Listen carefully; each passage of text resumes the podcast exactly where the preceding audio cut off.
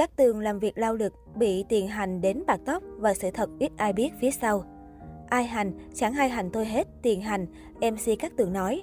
Làm việc nhiều đến bạc tóc. Mới đây tại một clip vlog, Các Tường tỏ ra lo lắng khi phát hiện mình có nhiều tóc bạc. Cô than vãn với Tiết Cương, tóc tôi bạc quá, không biết tóc Tiết Cương có bạc không.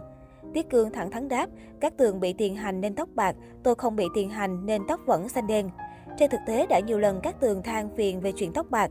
Trong một lần đi quay phim, cô để nhân viên make up nhổ ra rất nhiều tóc bạc. Cô ca tháng. Chán quá, nhân viên trang điểm xong phát hiện tôi nhiều tóc bạc nên phải nhổ. Chỉ cần một đường vạch cũng ra bốn sợi tóc bạc, nguyên đầu còn nhiều nữa. Tôi đã già rồi, có tóc bạc rồi, buồn quá. Đúng như lời Tiết Cương nói, ngoài tuổi tác, nguyên nhân khiến các tường có nhiều tóc bạc là do cô làm việc quá nhiều, làm quá sức. Cát Tường là một nghệ sĩ vô cùng chăm chỉ và đa năng. Trong một ngày cô có thể làm quần quật từ sáng đến tối không nghỉ, vừa đi quay phim, quay game show, vừa bán hàng online. Cát Tường hiện là gương mặt MC đắt khách tại các show hẹn hò nên cô phải ghi hình rất nhiều. Trong một buổi ghi hình, cô thường phải quay từ 4 tới 6 số chương trình, có hôm lên đến tận 8 số. Trước giờ ghi hình, các tường còn phải ngồi đọc kịch bản cả tiếng đồng hồ, nên thường mất từ sáng đến chiều tối mới xong. Về tới nhà, các tường không nghỉ ngơi mà tiếp tục lao vào livestream bán hàng với chất giọng sang sảng. Khi đi phim, một ngày quay của các tường kéo dài đúng 22 tiếng, từ 7 giờ sáng hôm trước tới 5 giờ sáng hôm sau. Cô nói, tôi quay muốn bỏ vai luôn vì quá mệt, làm việc suốt 22 tiếng. Dù làm việc mệt mỏi nhưng các tường vẫn gắng sức đi từ thiện, xách từng thùng hàng phát cho mọi người.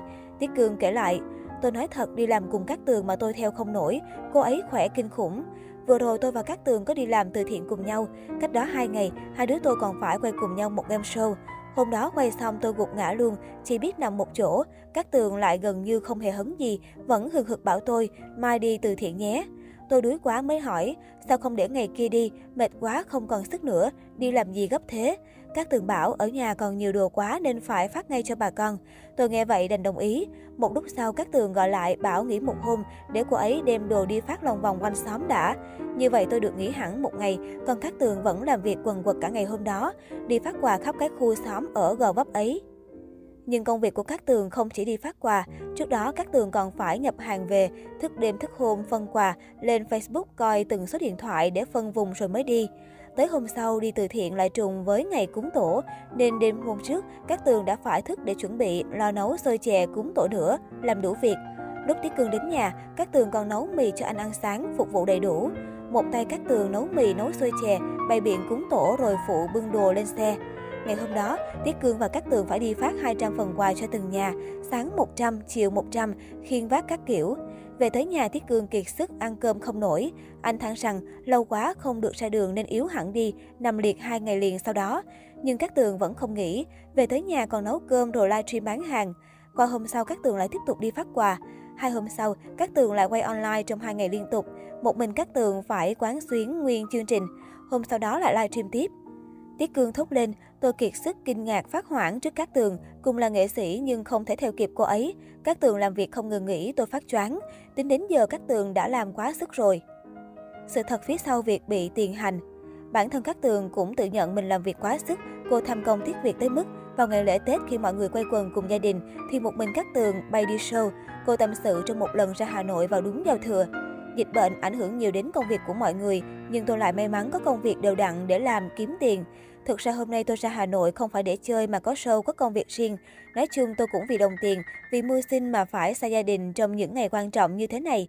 Tôi cũng buồn lắm, không vui vẻ gì đâu, nhưng tôi lại lấy nó làm động lực, tự thấy mình may mắn vì vẫn có show, có tiền. Ông trời luôn công bằng, lấy của ai cái gì sẽ bù đắp lại cái khác. Một lần khác, các tường chia sẻ với Tiết Cương. Ngay cả tài xế của tôi cũng hay nói tôi, bảo tôi bỏ bớt công việc đi, nhận nhiều sâu làm gì cho mệt, mọi người không hiểu cho tôi. Nhiều khi tôi đi làm về tối muộn mệt trả rời vẫn phải ngồi livestream bán hàng. Đến tiết cương bản thân của tôi cũng không hiểu kêu tôi ngủ đi thức làm gì. Vấn đề ở đây là tôi đã nhận sâu nhận tiền của người ta rồi thì dù mệt đến mấy cũng phải làm. Tôi làm tất cả cũng vì mưu sinh vì đồng tiền. Ai chẳng muốn được nghỉ ngơi, đi du lịch, đi chơi, ăn đồ ngon. Nhưng ít ai biết rằng, ngoài mưu sinh và trang trải cuộc sống, có một lý do đặc biệt khiến các tường phải tự hành mình, ép bản thân làm việc nhiều đến bạc cả tóc, đó là kiếm tiền đi làm từ thiện. Các tường làm từ thiện rất nhiều, cô thường xuyên phát gạo, quà và tiền mặt cho bà con nghèo ở khắp nơi, thậm chí còn xây nhà tình nghĩa. Toàn bộ đều là tiền túi của các tường chứ không kêu gọi quyên góp.